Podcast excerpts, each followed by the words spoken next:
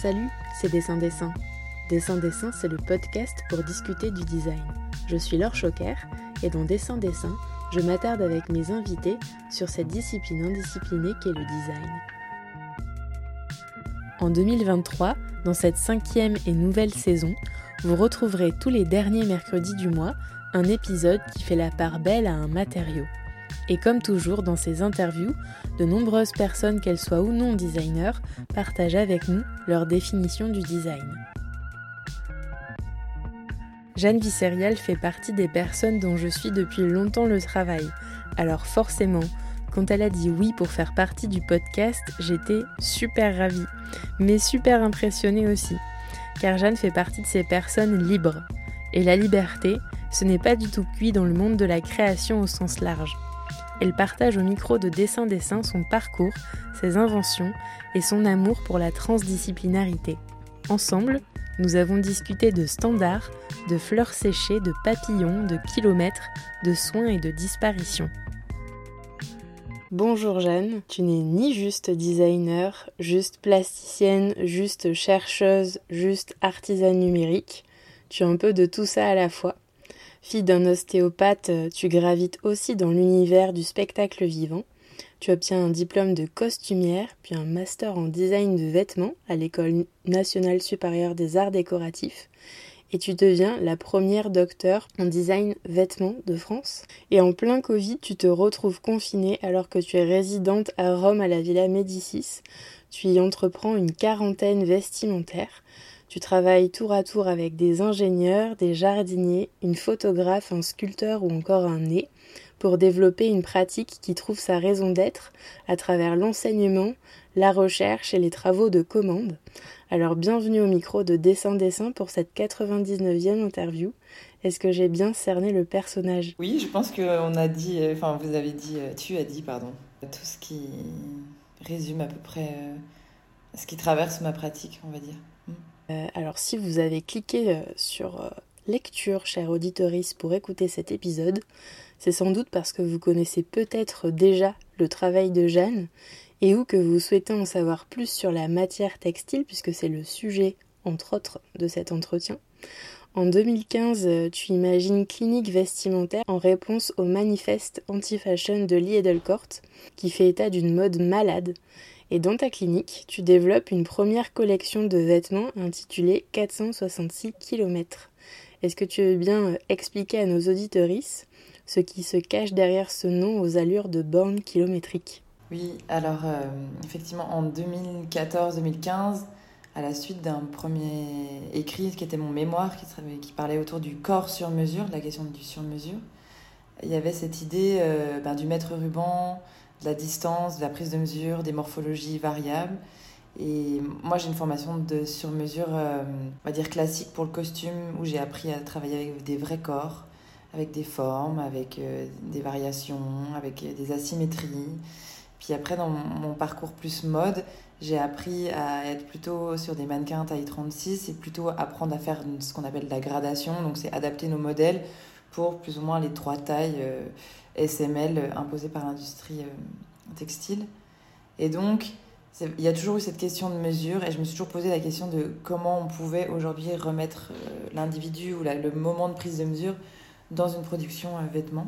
Donc déjà, cette idée un peu de kilomètre, c'est vraiment lié à cette notion de mesure qui est présente et de la mesure du corps. C'est pas facile de mesurer les corps. En réalisant que l'individu avait complètement disparu des chaînes de création textile, puisqu'on apparaît au moment de l'achat en boutique ou sur Internet, eh bien, je me suis dit, qu'est-ce qui se passe, moi, si je remets l'individu au début? Et je souhaitais euh, refaire une sorte de sur-mesure et je me suis rendu compte que intrinsèquement, on avait un tissage et des fibres qui étaient déjà parfaitement organisées sur mesure. Et donc, moi, j'ai commencé à les copier en récupérant des bobines euh, issues des chutes textiles autour de Paris, euh, des, des, marques de vêtements, etc. Et en fait, je travaillais avec un monofilament et donc je pouvais calculer la longueur avec les bobines utilisées. Et donc chaque modèle, puisque j'étais dans un train de développer une technique euh, euh, qui n'existait pas vraiment, chaque modèle, la façon pour moi de les nommer, c'était d'utiliser la quantité de fil que j'avais utilisé par, euh, par modèle. Et 466, c'est la longueur totale de cette première collection que j'ai présentée pour mon diplôme en art décoratif. Donc c'est un monofilament qui est issu d'un gisement de chute de la haute couture, du prêt-à-porter, l'industrie textile. Est-ce que tu peux préciser peut-être? Oui, c'est ça. C'est-à-dire que bah, à l'époque, j'étais étudiante, donc euh, avec aussi euh, un budget d'étudiant. Une collection, ça coûte assez cher à réaliser. Il y en a qui ont les moyens, il y en a qui ont moins. Euh, et moi, du coup, c'était assez cher d'acheter du, tissu. Mais c'est aussi le cas de certaines marques qui récupèrent aussi les fins de rouleaux. Ben moi, c'est la même chose. Au lieu de récupérer les fins de rouleaux, j'ai récupéré les fins de bobines. Et pour ce faire, tu as fait un, partenariat avec euh, l'école des mines. Et ensemble, vous avez euh, en quelque sorte mis au point un robot tricotisseur. C'est ça. Alors, le partenariat avec l'école des mines, il vient après, parce que les bobines, je les récupérais plutôt à la réserve des arts. Et en fait, cette collection m'a permis de rentrer en thèse de doctorat sacre, donc une thèse art, sciences, création, recherche, comme l'épisode que vous avez pu écouter sur euh, Antonin Mongin qui fait partie de mon groupe de recherche. Ben, je vois que tu es une fidèle auditrice, ça me fait plaisir. et oui, et Antonin, il a aussi fait partie aussi de, thèses par la pratique. En fait, pour faire les pièces que j'expliquais euh, juste avant avec ce fil, qui a donné cette technique du tricotissage, donc qui est une, technique qui est déposée aujourd'hui, qui est brevetée, c'est extrêmement long. Euh, c'est des pièces, c'est entre deux mois et parfois, si je fais des énormes pièces, c'est un an. Et donc, j'ai eu cette bourse de recherche pour développer un outil à commande numérique qui permet de proposer un sur-mesure plus accessible parce que, évidemment, la matière me coûtait moins. Elle permet de produire des vêtements locaux sans chute, mais c'est extrêmement long. Et donc, avec le département de mécatronique de l'école des mines, on a développé un premier, une première machine. De 2017 à 2019, j'ai soutenu ma thèse de doctorat en 2019 avec une des premières machines. Et puis après, bah, j'ai continué dans le milieu de la recherche, donc on en est au troisième prototype et à côté, je continue de travailler à la main. Et oui, c'est ça, c'est que tu fais constamment des allers-retours entre un travail à la main euh, qui peut prendre des mois et puis euh, ce, robot euh, qui est breveté aujourd'hui, n'est-ce pas? Oui. Mhm.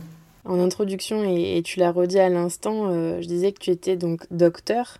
Donc bravo déjà parce que c'est un sacré parcours. Et c'est vrai que souvent nos auditoristes, ce sont des, des étudiants et on se doute pas euh, qu'il peut y avoir voilà des qu'on peut aller jusque là euh, dans, dans ces études. Donc euh, je vais te poser une question vraiment à, à destination de ces auditoristes en particulier, c'est comment ça se passe un doctorat en design textile en France? Comment toi t'en es venu à soutenir une thèse en fibrologie et est-ce que d'autres personnes ont suivi tes traces, aussi bien en termes de parcours qu'au niveau de, l'utilisation de, ce robot? Tu réponds dans l'ordre que tu veux et je peux te reposer les questions. En fait, moi, j'ai découvert ce doctorat art sciences création recherche euh, un peu par hasard parce qu'il était aussi dans mon école. Et donc, c'est moi, j'ai fait une thèse en design, en conception design. Hein, c'est comme ça, c'est le véritable nom. Et ma spécialisation, c'est vraiment design. Après, moi, j'ai je me situe vraiment entre vêtements et textiles puisque je crée des vêtements directement par la matière, donc par le textile. Euh, donc c'est un peu comme ça que j'en suis, j'en suis venue euh, à cette thèse de doctorat. Et puis, et euh, je te demandais aussi de comment tu en étais venu à soutenir une thèse en fibrologie, parce que je trouvais que c'était un terme assez intéressant. Enfin, moi, en tout cas, je l'avais jamais entendu ailleurs.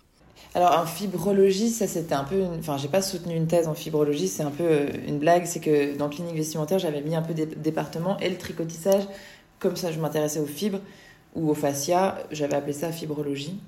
Et le parcours après d'une thèse euh, en design, c'est un peu particulier parce que il faut à la fois donc écrire et en même temps avoir une pratique. Pour moi, l'écriture, c'est un moment qui est plutôt difficile puisque je m'exprime plutôt par la forme et par le design ou par l'art ou par le dessin. Enfin, voilà.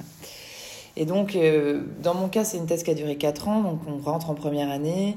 Euh, le temps de trouver, en fait, par exemple, moi, je ne savais pas que j'allais faire de la robotique ni de la mécatronique, donc j'ai dû trouver des partenaires, les rencontrer. J'ai eu un premier rendez-vous on n'a pas vraiment, enfin ils n'ont pas vraiment compris ce que je voulais faire. J'ai pu refaire un rendez-vous et puis petit à petit, en fait, c'est des gens avec qui maintenant je travaille euh, de façon euh, assez régulière en fait, euh, puisque je continue d'avoir une casquette de chercheuse dans mon, dans mon, dans mon travail. Et est-ce qu'il y a d'autres personnes à ta connaissance qui utilisent ce robot aujourd'hui à des fins tout autres? Non, alors je suis la, je suis la seule à, utiliser cette machine avec les étudiants avec qui je travaille et mon atelier. Après, il y a des recherches en cours hein, sur, euh, sur, euh, sur ces techniques-là, mais euh, en tout cas, oui, c'est la seule machine qui fait du tricotissage, enfin qui fait cette technique-là. Mm. De toute façon, tu as toute cette réflexion aussi, en tout cas, tu l'as eu sur les questions économiques et d'open source, mais tu serais pas contre à justement ouvrir son utilisation à d'autres personnes, au contraire, j'imagine. Alors c'était l'idée de départ de faire un projet open source et, évidemment de faire des workshops avec des étudiants, etc. Après il s'inscrit malheureusement dans cette industrie qui est l'industrie du textile et de la mode où il y a en fait encore actuellement euh, un système qui n'est pas très agréable pour les plus petits. Et donc c'est aussi pour ça que cette technique est brevetée et qu'il y a un brevet sur la machine pour pouvoir aussi euh, être certaine de, pouvoir euh, utiliser déjà rien que cette technique-là. Ce système de la mode, on va, en reparler. Mais d'abord, au-delà du, du prêt-à-porter, le projet de la clinique vestimentaire, il s'inscrit dans le concept de prêt-à-mesure que tu nous as un peu évoqué en, en début d'interview. Dans une vidéo sur ton site internet qui est évidemment en lien euh, de la description de cet épisode, euh, cette vidéo, elle illustre le projet CoCreate pour conception d'outils de création responsable en articles textiles. Et tu évoques l'outil du mètre-mesure qui m'a particulièrement interpellée. J'avais envie de faire un, zoom dessus parce que c'est, on est dans un podcast, c'est un média sonore et en fait, il se trouve que le mètre-mesure, c'est un outil qui emploie aussi la voix. Donc je me demandais si tu voulais bien nous dire comment ça fonctionne. Oui, tout à fait. Ben, c'est super parce que c'est vraiment un des derniers projets de recherche que j'ai mené. Donc, le projet Co-Create, c'est une sorte de post-doctorat. Donc, pour euh, expliquer un peu, donc il y a eu le master, ensuite on fait, j'ai fait un doctorat, et puis après, tu peux pousser parfois une de tes recherches. Et donc, j'ai eu une sorte de post-doctorat. Et en fait, lors de ma soutenance de thèse, le maître de couturière 2.0 faisait partie des pistes. C'est-à-dire que, donc pour expliquer, euh, moi je travaille avec une prise de mesure Ensuite, on travaille avec la machine et puis il y a une livraison. Et le prêt-à-mesure, c'est le paradigme, le, nouveau paradigme que je propose en regard euh, euh, au système plutôt de fast fashion, etc., pour réintroduire l'individu au moins trois fois dans un processus de création. Au départ, je voulais travailler avec les scans 3D pour récupérer ces mesures. Sauf qu'un individu, il est assez mal à l'aise dans un scan et les mesures sont pas, en fait, par rapport à ma vision euh, du rapport humain, me conviennent pas. en fait, quelqu'un peut stresser, peut... et en fait, il y a quelque chose de d'instinctif. Quand on prend les mesures de nous-mêmes, on va rajouter 2 cm pour l'aisance, on va... Et donc, effectivement, prendre 10 mesures de manière avec un dialogue, etc., c'est quelque chose qui est beaucoup plus... Enfin, pour moi, qui, m'intéresse à réinjecter dans, ce système-là. Et donc, le moyen le plus simple, c'était de prendre le mètre de couturière que chacun, chacune puisse euh, posséder. Et en fait, ce qu'on a développé, c'est plutôt une interface aux machines, en fait, euh, quand on prend les mesures, envoie, euh, on dit euh, mesure, numéro, nanana, et, on, et c'est cette, cette IA qui va récupérer les données et créer un individu digital qui pourra communiquer avec la machine. Voilà. Et, en fait, c'est vraiment, que ce soit la machine de tricotissage, le maître de couturière, c'est vraiment cette idée comme d'autres designers le sont, d'être dans le digital craft, hein, vraiment cette idée d'artisanat numérique. C'est comme la machine de tricotissage, je peux l'arrêter, elle peut détricotisser, je peux modifier. Il y a un rapport, on n'est plus du tout dans cette volonté des années 70-80, voire même encore avant, d'appuyer sur un bouton et dans une performance. Euh, pas du tout, c'est un dialogue avec euh, les outils. Et ton, ton parcours depuis l'établissement de clinique vestimentaire, il a été euh, jalonné pardon, de nombreuses collaborations. Je le disais en, introduction, mais par exemple, tu as travaillé avec la designer euh, Wendy Andreux, la photographe Leslie Moquin, le sculpteur Hugo Servanin, le nez Nicolas Beaulieu, la chorégraphe Dalila Belazza, la danseuse ritualiste fascia-pulsologue Julia Sima et bien d'autres. Mais pour caler euh, dans ton agenda notre échange, j'ai eu affaire à une certaine Chloé, qui est assistante de direction au studio. Alors, tu me vois certainement venir, Jeanne, mais pour mettre en œuvre tous tes projets de recherche, notamment avec, voilà, comme ça, différents labos d'expérimentation au sein de ton, studio et produire des pièces euh, uniques faites main comme celles qui sont exposées euh, à la galerie Templon en ce moment dans le cadre de l'exposition Armors, je me doute que tu es sans doute bien entourée. Donc voilà, je voulais que tu nous partages un peu qui constitue euh, ton équipe et avec qui tu travailles au quotidien. C'est vrai qu'on a une sorte d'organigramme, enfin c'est un peu particulier parce que mon sujet c'est le corps et le vêtement. Et donc on ne peut pas faire médium plus pluridisciplinaire. C'est-à-dire que, bah, bah, prenons la mode, ça engendre euh, la photo, euh, la vidéo. prenons le textile et les recherches, bah, ça engendre, dans mon cas en tout cas, la robotique, les savoir-faire. Euh, ensuite, je m'intéresse aux vêtements, donc le vêtement au costume, au costume notamment la danse, donc ça engendre la musique, Euh, voilà, la peau, ça engendre le parfum. Donc c'est vrai qu'il y a comme ça, et c'est vraiment selon les projets, je suis sans limite euh, dans l'idée de la collaboration. Et hum, toujours un peu dans un système de cadavresque, c'est-à-dire que je vais jamais prétendre être réalisatrice ou chorégraphe ou née.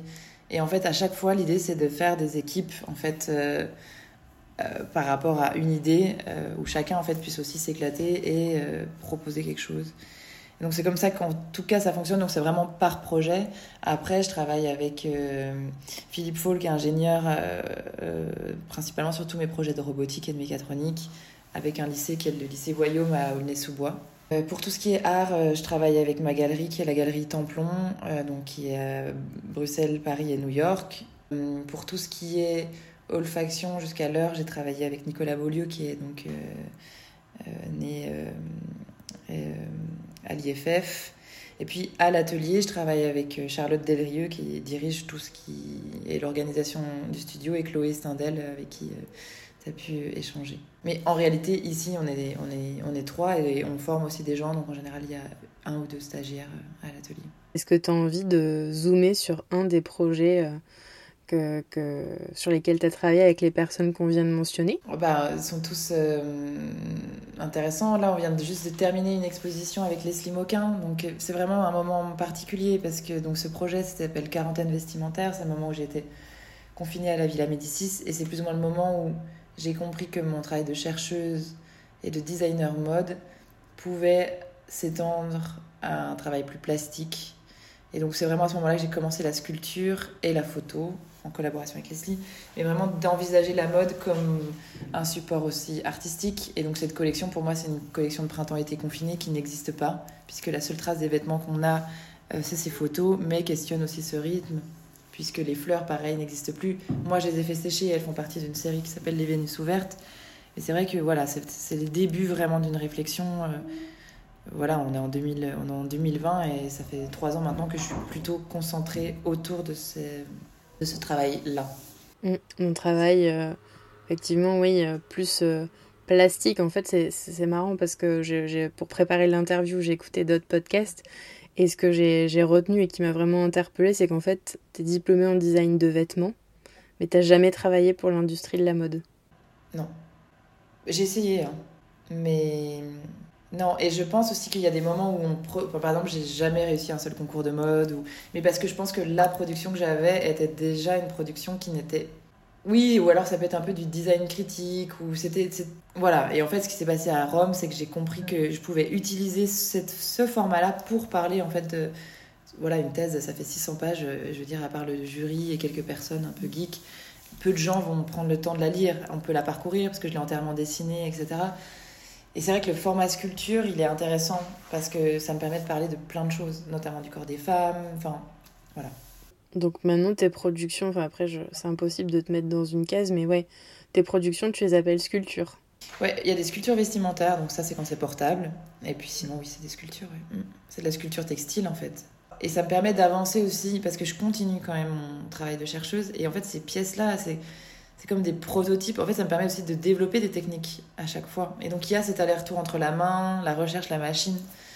Euh, oui, je me sens plus proche du milieu de la recherche et de, la, sculpture. Et la question du temps, elle est euh, vraiment centrale dans ton travail parce que on a pu le, constater hein, depuis le début, ça t'interpelle. Euh, d'ailleurs, c'est un sujet qu'on a traité dans, le, dans le podcast, donc je vous mets les liens dans la description de l'épisode. Tes productions, en fait, on est, on est censé euh, parler textile parce qu'on est dans un épisode sur le textile, mais en fait tes euh, productions elles sont pas constituées de tissus, mais bien de fils. Et en fait c'est ça qui les rend euh, super fragiles. Donc je me demandais si tu avais déjà réfléchi à un procédé qui te permettrait de les figer dans le temps, parce qu'en plus là tu viens de me dire que tu as à la fois des sculptures vestimentaires qu'on peut porter, donc j'imagine qu'elles sont sans doute plus pérennes que les sculptures simplement quoi. Bah c'est toute la question. En fait, elles font partie de ce que j'appelle les armors. Donc, c'est vraiment ces armures, mais en même temps, ça parle d'amour. Donc, il y a cette force et cette fragilité. Il y a des pièces extrêmement fragiles puisqu'elles sont faites de fleurs séchées. Mais pour ce qui est des fils, en fait, c'est plutôt des pièces auxquelles il faut prendre soin. Donc, c'est-à-dire qu'elles sont quand même faites en drisse. Donc, c'est-à-dire c'est des cordes qui sont utilisées pour euh, l'escalade ou la navigation. Donc, elles peuvent, ou, ou même la scéno, donc elles peuvent supporter à peu près genre 200 kilos. Donc, en soi, elles ne sont extrêmement solide. Enfin, les matières utilisées, c'est même du fil pour l'industrie textile. Donc du coup, pareil, ultra résistant. Simplement, il y a différentes techniques. Moi, j'utilise plein de techniques textiles. Donc le tricotissage, hein, qui est la technique que j'ai développée et déposée, mais aussi euh, j'utilise tout. Enfin, tout ce qui va être monofilamentaire. Donc j'utilise jamais de tissu ni de machine à coudre. C'est comme du dessin en trois dimensions.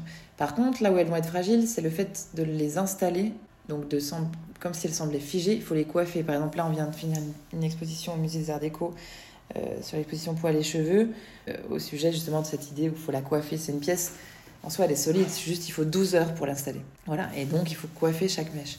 Et donc, c'est vraiment dans ces moments-là où, en fait, si on les touche, on les abîme, mais en fait, on les défait. Et donc, ça me permet aussi de parler de toute cette question du consentement. Les sculptures ne parlent pas, donc on ne touche pas. Mais c'est voilà, c'est aussi.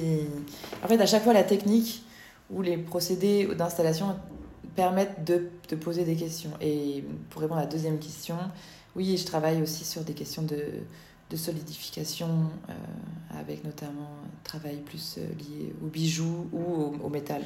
Donc ça veut dire que le métal, je suis curieuse, mais ça, comment tu, tu utilises ce matériau dans tes productions?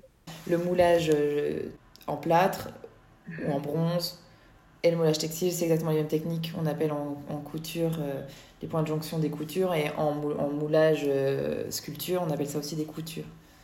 Donc il y a comme ça toute une analogie qui a eu par ailleurs entre la chirurgie et le corps humain et le vêtement, là qui se déplace à la sculpture pour moi.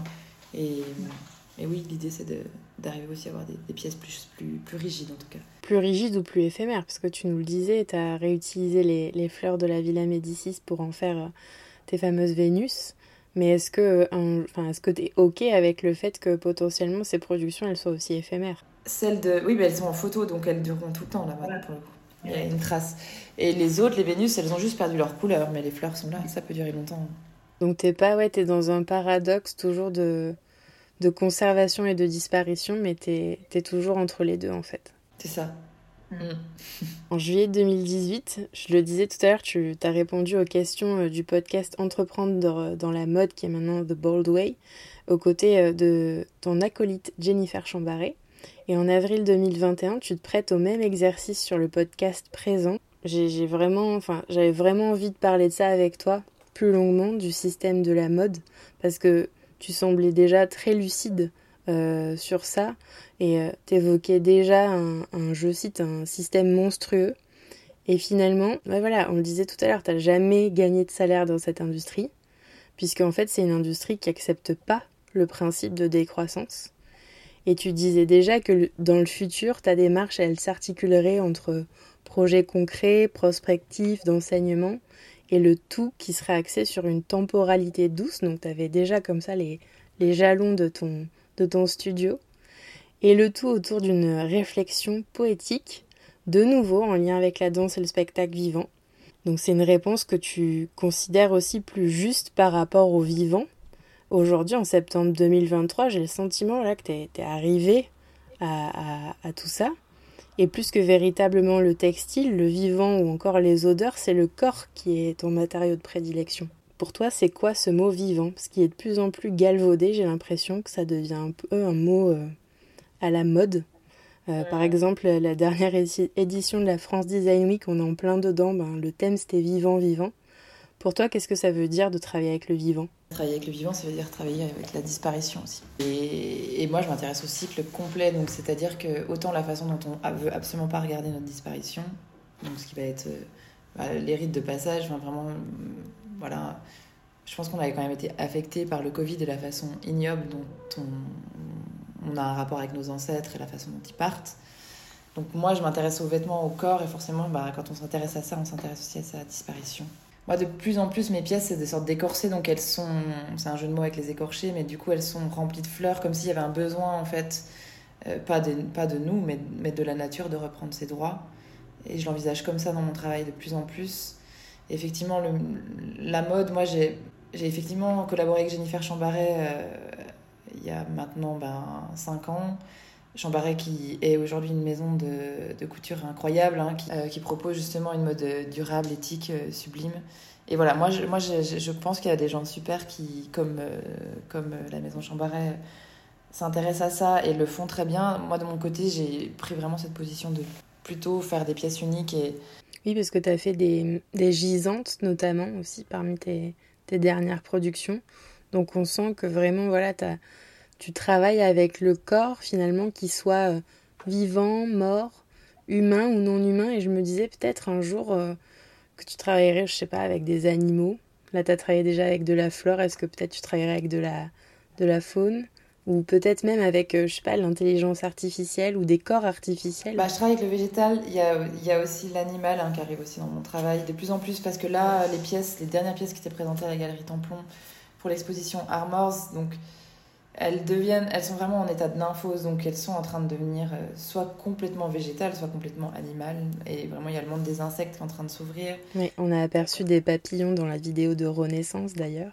Voilà, il y a les papillons. Cet été, j'étais en résidence à la maison du directeur euh, chez Antoine Page, où en fait j'ai retravaillé avec des fleurs. Et en fait, c'était des fleurs qui, enfin, dont les papillons sont fans, donc il y en avait aussi partout. Et aussi, je suis très proche de Marlène Huissou, euh, qui a comme ça ce travail autour des insectes donc il y a, y, a y a des questions vraiment par rapport à, par rapport à ça et par rapport au cycle aussi, à la dématérialisation jusqu'à la refabrication. C'est aussi pour ça que genre, j'ai toujours aimé récupérer des choses pour les réinjecter. Et c'est vrai que quand, tu vois, quand je vois ton travail avec euh, le prêt à, le prêt à mesure, euh, le, le, le, travail du corps, etc., je me dis, mais toi, tu travailles toujours avec des choses qui sont euh, réelles mais euh, avec tout ce qu'on voit arriver sur euh, les NFT, l'intelligence artificielle, etc., est-ce que c'est des choses qui te tenteraient ou, pas forcément? Moi j'aime bien essayer. Après, je suis par exemple, je suis plus une euh, maker, enfin je vais plus utiliser la technologie pour fabriquer différemment que par exemple insérer des capteurs ou des choses dans mes vêtements ou dans mes pièces.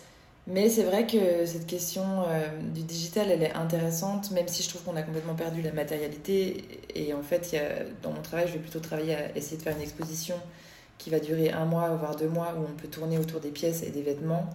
Plutôt parce que dans le système mode, enfin voilà, le défilé ça dure trois minutes, c'est le meilleur moyen de perdre énormément d'argent en un temps record sans que personne n'ait vraiment rien vu. Et donc il y a vraiment cette idée du temps donc si je travaillais avec les NFT ou, des filtres ou des choses comme ça, ça serait inclus dans un processus qui ramènerait de la matérialité. En tout cas, je pense. Et, euh, justement, ton travail, on, quand on va sur ton site internet, c'est assez impressionnant parce que on voit que tu as déjà exposé dans plein de musées. Mais est-ce que tu envisages euh, un jour de le faire, enfin de le donner à voir ailleurs que dans des institutions culturelles Bah, j'attends, euh, j'attends les propositions. À bon entendeur. je sais pas, tu vois, je repensais euh, au jardin finalement, qui pour toi a été un espace euh, déclic ah à la relation que tu as eue avec les jardiniers aussi de la Villa Médicis.